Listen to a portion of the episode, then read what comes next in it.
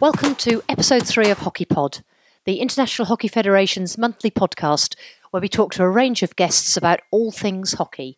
So grab yourselves a coffee, sit back, and enjoy episode three of Hockey Pod. I'm absolutely delighted today to welcome um, a, a, wide range of guests. Um, our uh, our co-host for the day is Janne Müller-Wieland, the captain of Germany. She's actually been a member of the German squad since 2008, uh, and in that time has amassed 311 senior caps the medals in the cabinet. Um, well, it must be a very, very large cabinet, but the highlights: gold medals at the uh, at the Indoor World Cup in 2018, silver at the 2019 Euro Hockey Championships, bronze at the 2016 Olympic Games, and as I say, the list of medals goes on and on. We're going to be joined in just a short while by Adrian Lock, who is head coach to the Spanish women's national team and has been in that role since 2013.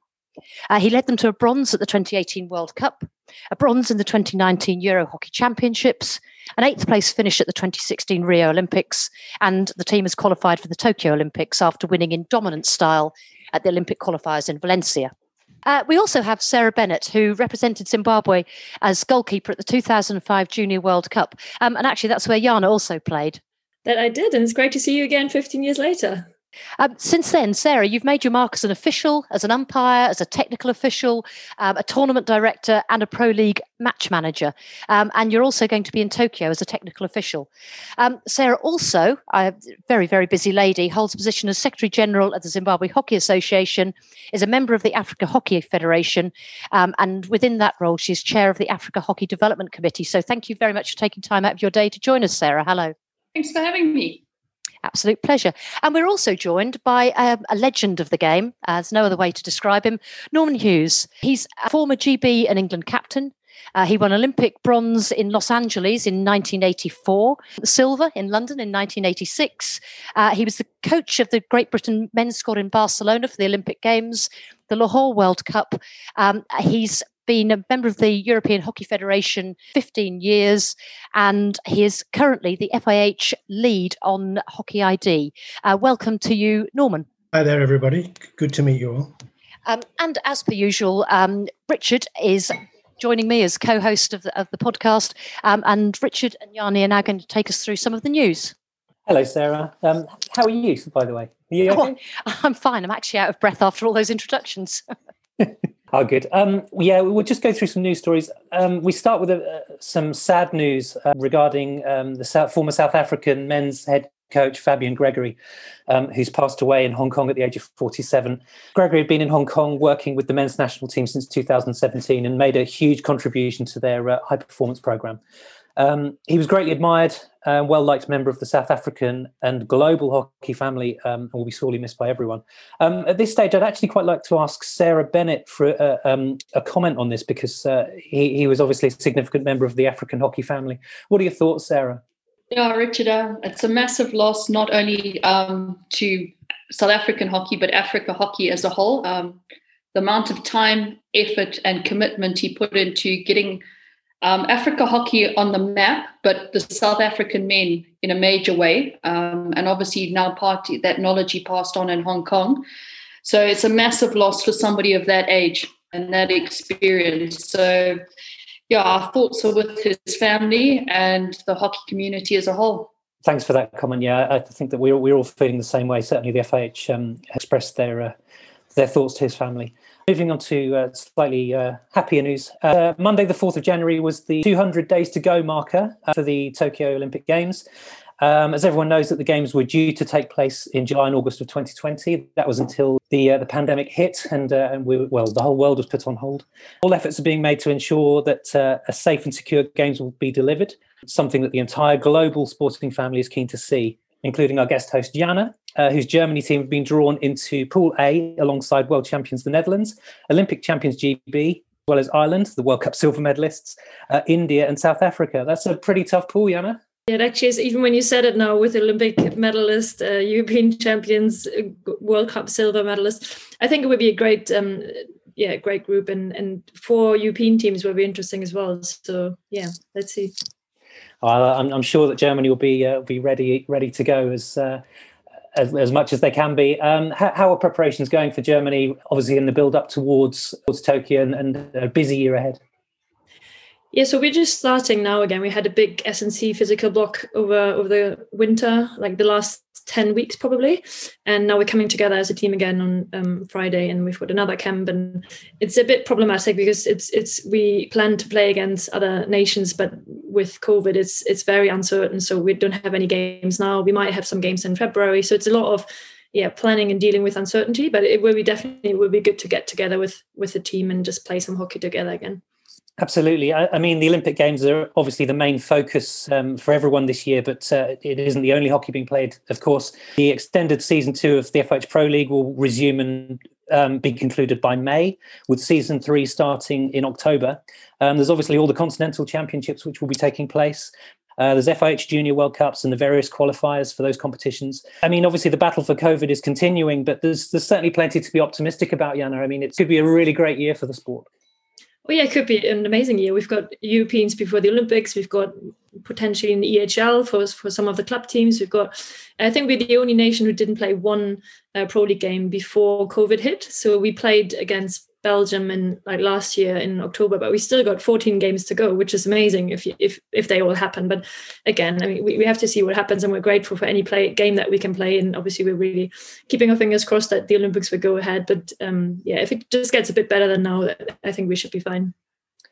Thank you. So yeah, we're, we're talking about games. Um, Adi Lock is now is now with us, uh, and um, nice to see you, Adi. I hope everything's okay. Hi, yes, thank you for inviting me. I'm very sorry that I'm late. Yes, I came running back from the pitch now. We've just managed to fit a game in. Oh, good. yeah, so um, you, you've obviously you're in the middle of uh, some matches against, uh, or your Spanish team are in the middle of some matches against against Ireland. It must be quite nice to uh, to actually play some hockey. Um, I mean, a lot a lot of other nations are not having that opportunity. It, might, it must be fantastic to get out there on the pitch again. Yes, it is. Uh, I think we've been quite lucky um, in the fact that our league has has been able to We've had our full uh, first round of games and cup competition, and now to get some international games uh, under our belts is, is fantastic. We had some some games in December against uh, Belgium. Uh, these games now against Ireland, and some games coming up against GB as well. So I think we've been uh, really fortunate to be able to get out on the pitch. That's fantastic. Um, you, have been with the uh, the Red Sticks since 2013 as, as head coach. Well, during that time, have you been able to develop an, an ethos, a type of behaviour, and a set of expectations within your team? Yeah, I think it's, it's, I've been lucky that I've, I've, been able to have that amount of time with the team and, and develop together. I think quite a lot of the team I, I coached before as well. So, I mean, some of the members of the team have been together as players and coach for like 11, 12 years now. So it's a really long time. Um, but I think we've kind of been on the journey together because I started out as quite a naive coach, I think, and I've, I've kind of grown as a coach as well, and the, um, and the team has as well. So we we kind of set out how we were going to grow in terms of setting out our objectives year by year, uh, and I think we've been together for so long now that we really feel like uh, we're a family. And the last three or four years, especially, we spent a lot more time. Um, like you say, thinking about how we are as people and as a family, we spend so much time together away from home and how our behaviors are and uh, adding details in, finding out who we want to be and, and setting our sights and targets more a, from a behavioral point of view as well as on the sporting side. But first of all, it was kind of the sporting side, and then we kind of added things in. But also, as as, as I learned as a coach, I think the things that we work on now, I, I wouldn't, I didn't really know much about when I started out. So it's kind of part of the journey that we've been on together. Well, you talk about the journey. Uh, it has been has been quite an impressive one. I mean, uh, especially with a couple of years ago winning winning the, the bronze medal at the World Cup. And the team have really have have developed. And what's the kind of aims going into into this year ahead of us? Yeah, I think the results have have been favourable for us in the last um, couple of years. Uh, but also, we're very conscious that sometimes you can do the same the same work and and you don't have a tangible result at the end of it. I think a lot of teams work very hard and and obviously not everyone can win, but everyone kind of deserves it. So I mean, I think we've been lucky in that way, but we try not to focus too much on on, on the results uh, rather than we try to spend much more time on how how we can improve and what aspects can we can we work on to keep getting better. And in this year that's coming, uh, we're, we're trying to keep ourselves uh, feet on the floor in that way. It's, it's nice to get some results. Everyone's happy. With attention now and then but it could also easily deflect deflect away from how we got there in the, in the in the first place, which is through hard work. So I think we're trying to keep looking for how we can improve, and then we know that our chances of getting a result are, are better, but there's no guarantees. So we're trying to keep our focus in that way. Well, I mean, it, it is a big year with the European Championships and uh, and, and, obviously the Olympics, something which affects both you and uh, and and Janne as, as Germany captain. I mean, um, I'd be interested to kind of get you guys talking about this. I mean, uh, is there a, a, a way that which you guys are towards are building towards those those competitions? I mean, it, will things start ramping up as the closer we get towards things? I think um, I know. Obviously, we we've started last year the preparation already, and now this is the first the camp we'll have um, this week. But it's it's I think it's good for us to know we've got the Europeans because I think the likelihood of the Europeans going ahead is probably higher than the whole Olympics. So we definitely have a highlight. We like to think um, to work towards the. Um, but then interestingly, you probably can't have you can't peak at the Europeans because you've got the Olympics afterwards. So it's it's a different way of planning the whole year. And as I said, we've got a lot of Pro League games to get in. So we might be really exhausted by the time the Europeans come around. But then again, it's a competition and it's a um, it's one of the best competitions and, and you'll give it your all. But yeah, it's, it's for us, it's always a big balance act to combine Bundesliga, which is plays a very big role for us, um, then potentially EHL, so many Pro League games, Europeans, and and then the Olympics. But it's that's why we use the time now before the Bundesliga starts kind of have a little bit of a break of, with the national team doing the Bundesliga period, and then go back, um, yeah, basically twenty four seven, twenty four seven with the with the um, national team again. Uh, same question for you, Ad. So, so uh, just building up towards towards the Euros, I guess. Yeah, exactly. I mean, our situation is slightly different because we don't have Pro League. So those quality matches on a regular basis we don't have. So we have to look for alternatives. Uh, on the other hand, it allows us to maybe accumulate more games in training camp situations, which maybe reproduce more tournament situations rather than than one-off games. But then again, to, it, it's a complicated year in, in, terms of knowing what you can, what we, what teams are going to be allowed to travel to set the planning up to we'll get the, the sufficient number of games uh, towards the Europeans to the Olympics. And like Janne said, it's, it's, it's, difficult because there's two competitions quite close together. Then looking at how to peak and how to how much to train, how much to play, how much to rest. So you arrive at the competitions sufficiently prepared, but not overcooked, and that sometimes is is quite hard. It's in, in odd years, if you like, in 15, 17, 19. It's, it's been a little bit like that with the world, uh, the World League Three, and then the Europeans or the World Series for us and the Europeans in 2019, and then the the Olympic qualifier afterwards. Just having various peaks is, is sometimes quite hard, but I think we're, we're getting better at it. But now it's just a question of getting matches under our belt and playing, enjoying the moment. I think uh, I think what's something that coronavirus has given us is that we appreciate what we've got when we've got it, uh, and we know that it can be taken away at any time. So we're just trying to live the moment. We we actually just got a we just got the plan for our next camp, and in one day it says um, test match, and everyone got really excited, like who are we playing, what are we doing, and then rec our coach, said no, we're just playing amongst each other, and everyone again was like, oh, you know, it's just you just want to play, and and ideally not against your teammates, but yeah, um, you you you're in a very fortunate position right now, I think, in, in Spain. Yes, definitely. I think I think the girls appreciate that. And and talking to the I was with the, the GB staff yesterday, and they said their teams are excited the fact that they can play, like I say, against another team and not just inter team matches, which what I guess everyone's been doing a little bit.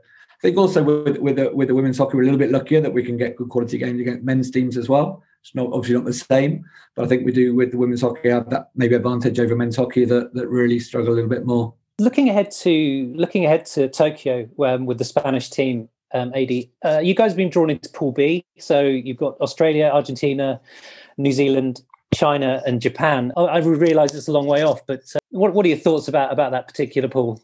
It's it's obviously a non-European pool, uh, which is kind of I don't know. It's kind of nice because we play so much against European teams. It's nice to play against the other teams a little bit. Uh, and again, like I say, because we don't have the Pro League, we don't that, that, get that opportunity. But I mean, also it's a style of hockey that we're we're comfortable with most styles. Um, I think the Asian teams is, is what we play least against, especially the the Chinese kind of style. I think the Japanese is not quite so. I'm going to say not quite so Asian. It's not quite the same. Not quite so different, if you like. But I, I think all it's Olympics, and and obviously all the games are going to be hard. I think uh, currently in the top, I know maybe 16 ranks ranked teams in the in the in the women's uh, world ranking. So it's so competitive. There's there's very little difference. I mean, you look at some of the teams like I can't remember the ranking offhand, but maybe Italy, uh, Canada, those kind of teams. I mean, they're really tough teams as well, and they're down 15, 16th in the ranking. But you come up against them, they're not easy matches. So I mean, it's a question of preparing ourselves as best as possible. And, and obviously going into tournament with uh, the build up as it is, I mean, it's a little bit of a lottery as well because um, I think no one's played that much hockey, so it's not like everyone's on a roll uh, it's a little bit. I think it's going to be quite open. So uh, I think we're just looking at the pool as we always do to to set our objectives to go but game by game, like most teams will do, and to build into the tournament as well. I mean, we know all the teams. There's not any teams there that we haven't played against ever, which has happened in the past. So I think uh, we know what we're doing. So uh, we're just looking forward to it. I'll just wrap it up with one final question. So, in your seven years in charge of the uh, of the Red Sticks, if it's possible to choose one, what would be the best moment for you? And it was actually at the Olympic qualifier because I think the Olympic qualifier was a moment as a team, as a squad, as a whole, that everything that we were working on the two or three years before came together. And it wasn't just in terms of the hockey on the pitch, it was as a group. Um, we managed to get a whole squad there at the Olympic qualifier playing at home. So we selected the team, I think, the week before. And obviously, when there are always hard moments when you're doing team selection, I think as a, as a head coach, it's, it's one of those not enjoyable moments of uh, but but it's part of the job. And right at the same time i i asked all the players who weren't selected if they wanted to come and be with the team for the olympic qualifier. And and all of them immediately i thought they'd think about it a bit and uh, it's obviously a difficult moment for everyone. And but all of them immediately wanted to be with the team at that time. Uh, and so we in the olympic qualifier we had the whole team together the whole squad together in the hotel in the preparation, and not just the team that was actually going to play the qualifier.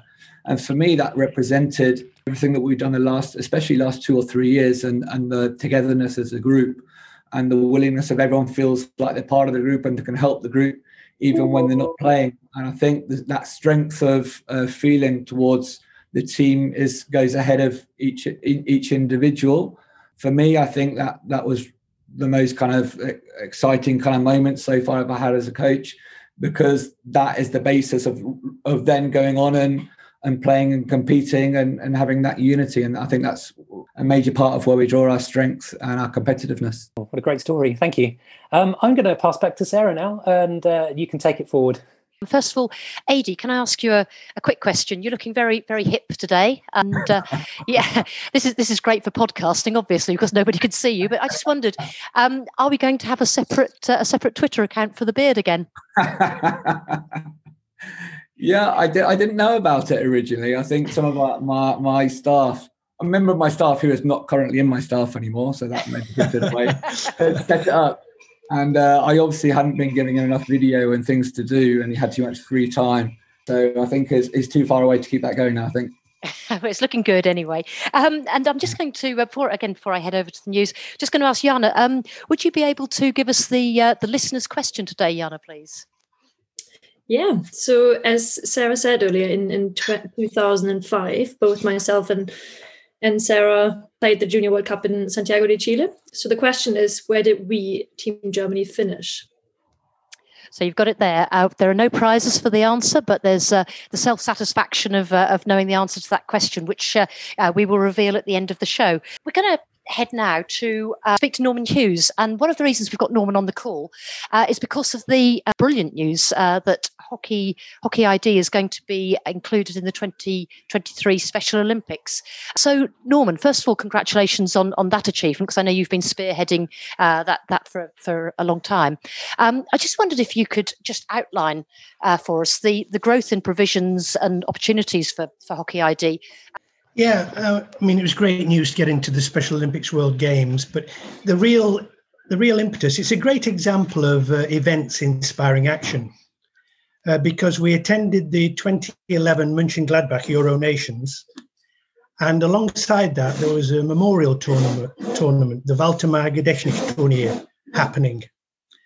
And several of the members of the European Hockey Committee and myself, we as development officer, we attended that event and we were really inspired by just the, a the quality of hockey, but b the atmosphere around the event.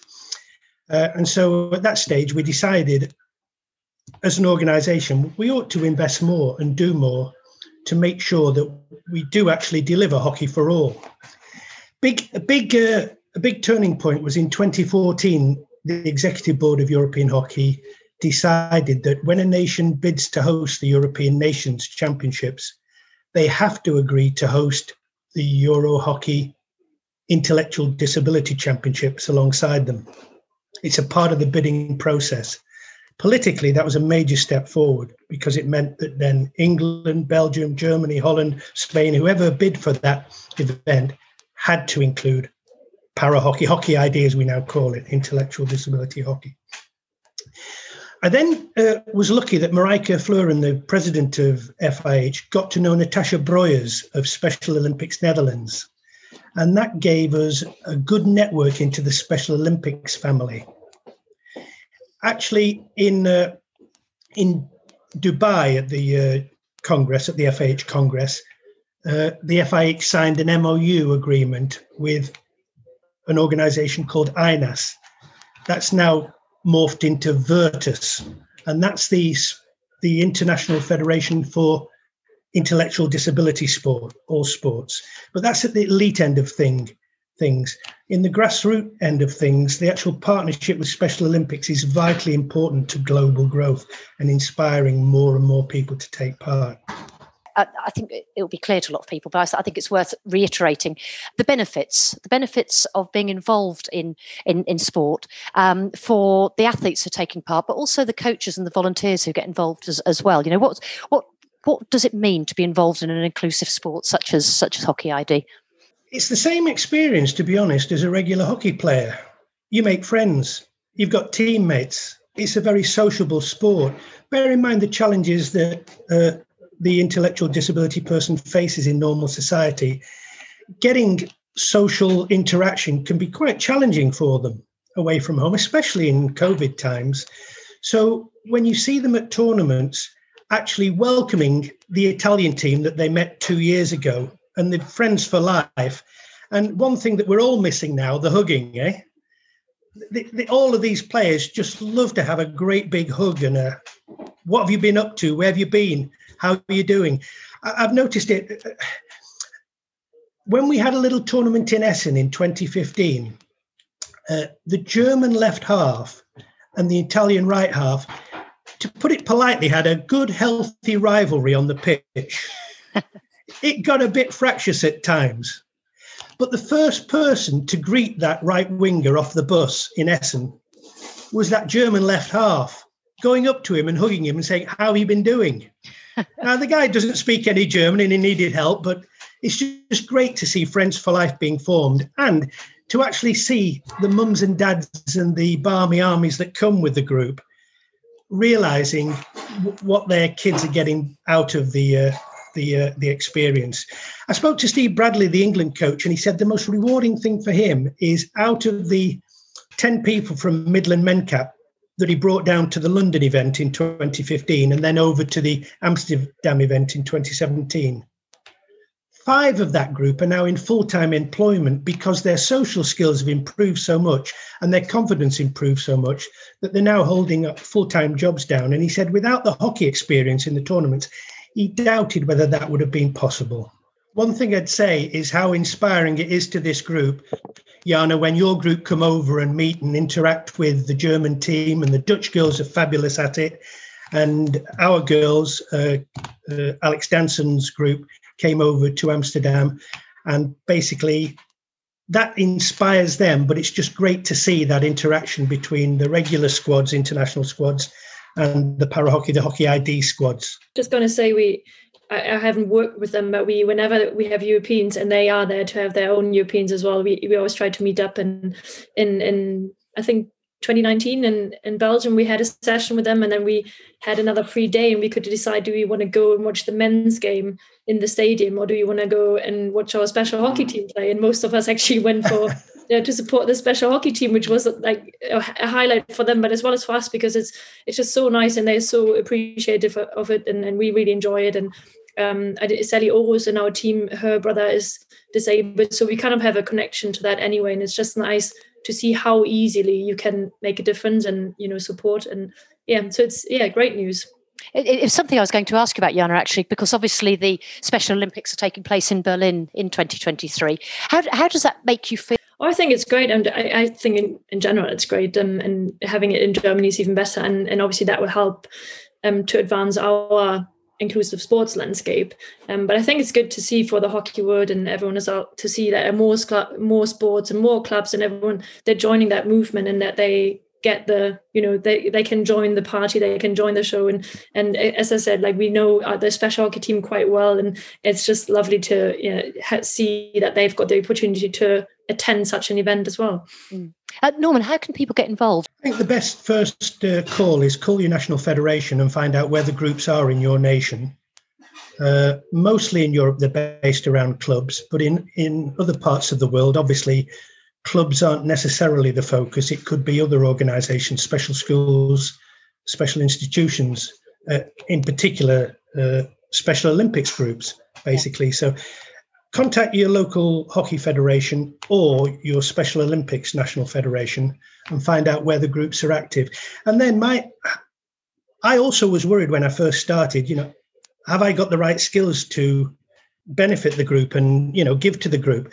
And to be honest with you, it makes you into a better coach because you've got to stop talking and demonstrate more. Coaches are very good at doing a lot of that, aren't they, at times? And it, it really shows you that color coding your drills and demonstrating the visual is far more important than doing a lot of that. And, and letting, letting them have a go and letting them fail and letting them succeed. If I can say, without German hockey boards support, we'd have never have made the uh, World Games in Berlin. Their bid process with marin Boyer and Linda Sandlau was excellent, and that actually got us the vote above, above 10 other sports. And there's a massive drive now for volunteers in Berlin. So if anybody's really interested in taking part, get on the Special Olympics website and volunteer to be a volunteer in Berlin in 2023. Brilliant heard it here, everybody. Um, um, so we're we're back now with uh, with with Sarah Bennett from Zimbabwe, and Rich, I think you're going to you've got a few questions you'd like to ask. Yeah, absolutely. Um, yeah, Sarah, lovely to talk talk to you. Thanks for joining us today. Um, let's talk about your development work first. So um, the past few months have been difficult for anyone involved in organising hockey activities, but Zimbabwe has its own additional problems. What has been the major challenges and barriers to you fulfilling your role as chair of the development committee, and how have you addressed those challenges? Um, yeah, thanks, Richard. Obviously, 2020, everybody around the world has been a massive learning curve, especially for myself, because I only took on this role in August 2019. And as you can tell, today we've been struggling with signal. So, massive learning curves. And the problems we've faced is the internet, having your FIH educators to deliver your courses, because normally around Africa, we tie up face to face delivery of coaching courses and workshops. So there's been that adjustment, um, and delivering the courses online is the internet. And the major thing, and I must say a big thank you to FIH Academy here, is the cost factor of getting our coaches and technical officials and umpires onto those courses um, and the support from FIH Academy and Asia Hockey has been outstanding with getting the ball rolling and exposing our coaches and officials to the standard that's out there and all the different levels and courses available.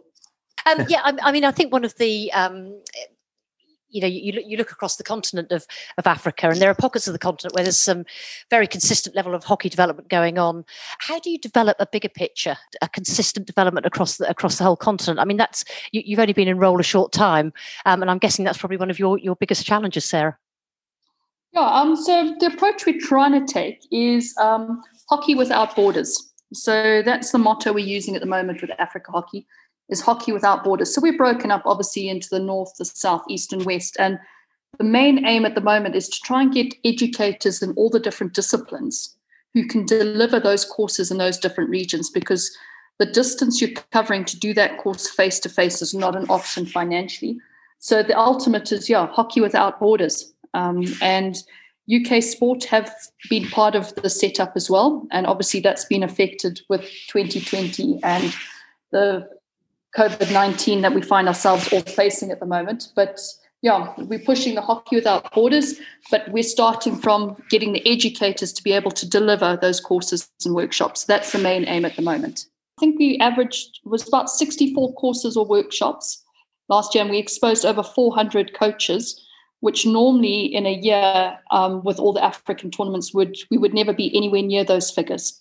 Mm. So it has brought a positive as well and taught us that we can deliver courses and they don't have to be face to face. We can get to use the technology that's available when it's not COVID times, um, there's a steady a steady trickle of uh, of people, particularly from uh, Europe, who come across to offer hockey training, um, coaching, um, hockey camps, and things like that. And I know Janne, you've you've been involved in um, in a tree planting campaign in, in parts of Africa, haven't you? I don't know if you want to tell us a little bit about that.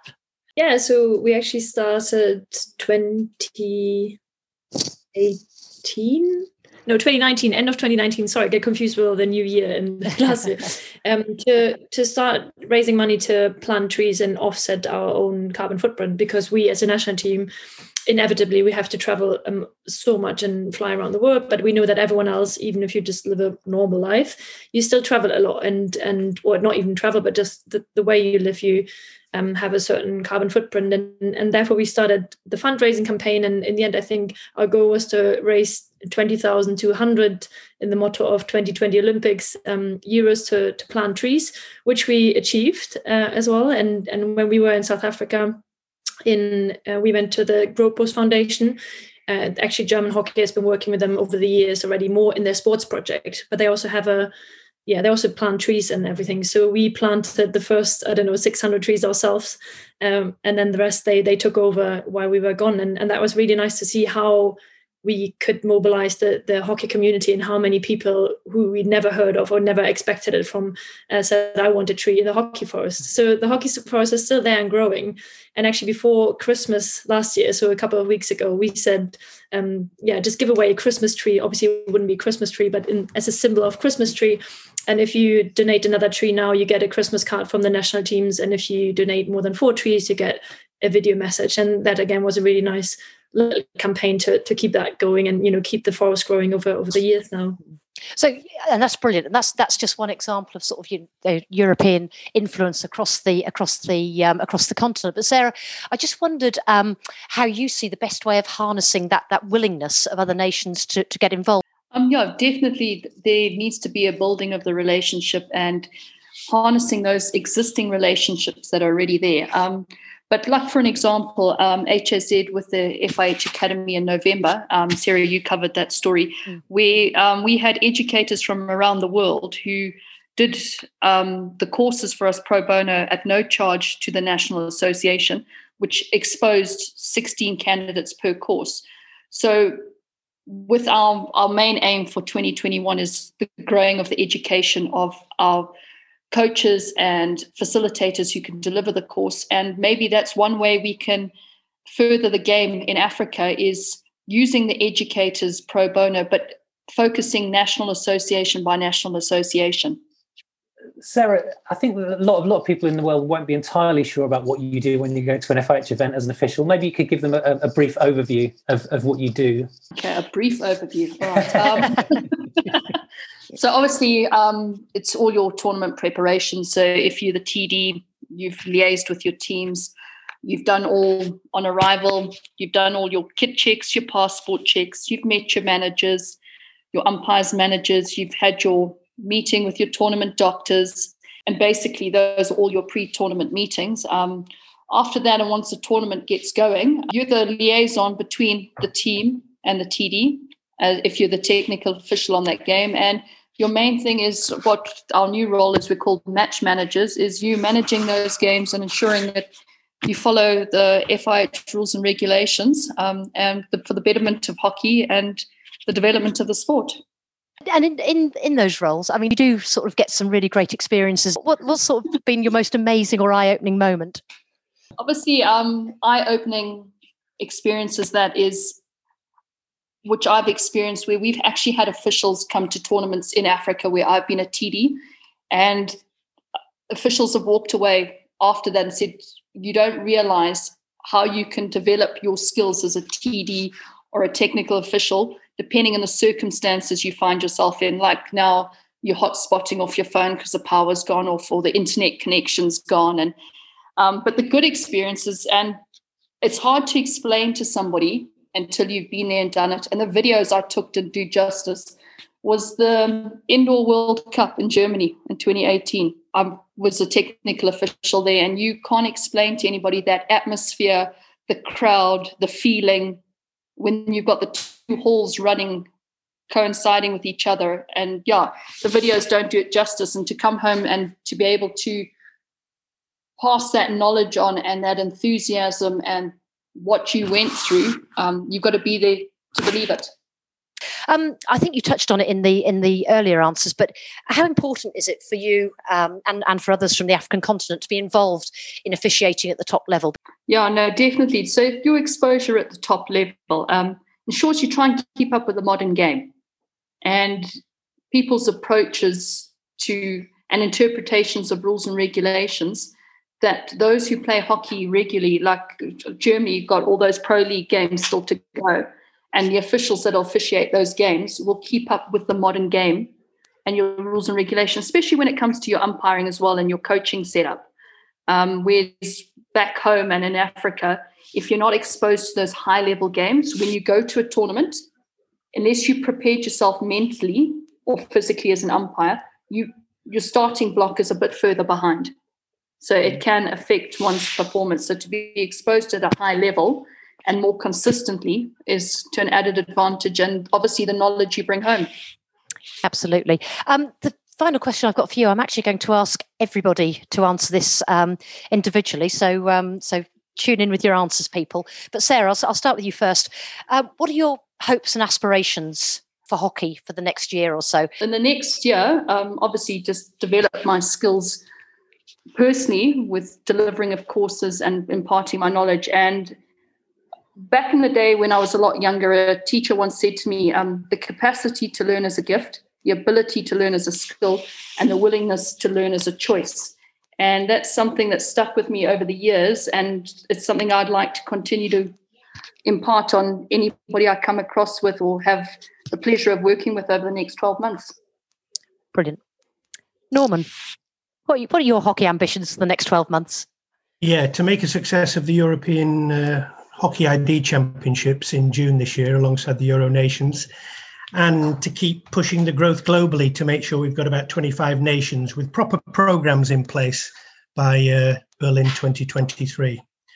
We've got nice little groups now in Australia, New Zealand, Pakistan starting up, America really keen. Come on, Zimbabwe, where are you?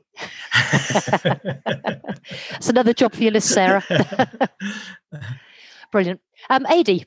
Obviously, my aspirations are, are, are, more reduced than the Normans and Sarah's, and, and just towards the Spanish the Spanish group, and, and hope that we can keep uh, well, first of all, playing matches and, and and prepare ourselves for for the Europeans and and and the Olympics that are ahead, and and keep preparing ourselves for for afterwards as well. It's not long afterwards that we've got a home World Cup, which has been a long time since we've had home World Cups. So we're already starting our preparations for that, and and and to keep going and keep learning and and keep growing as a group together. Um, I think we've got some of our teams who, some of our players who are probably going to finish at the end of this year. So hopefully to give them a good a good send off.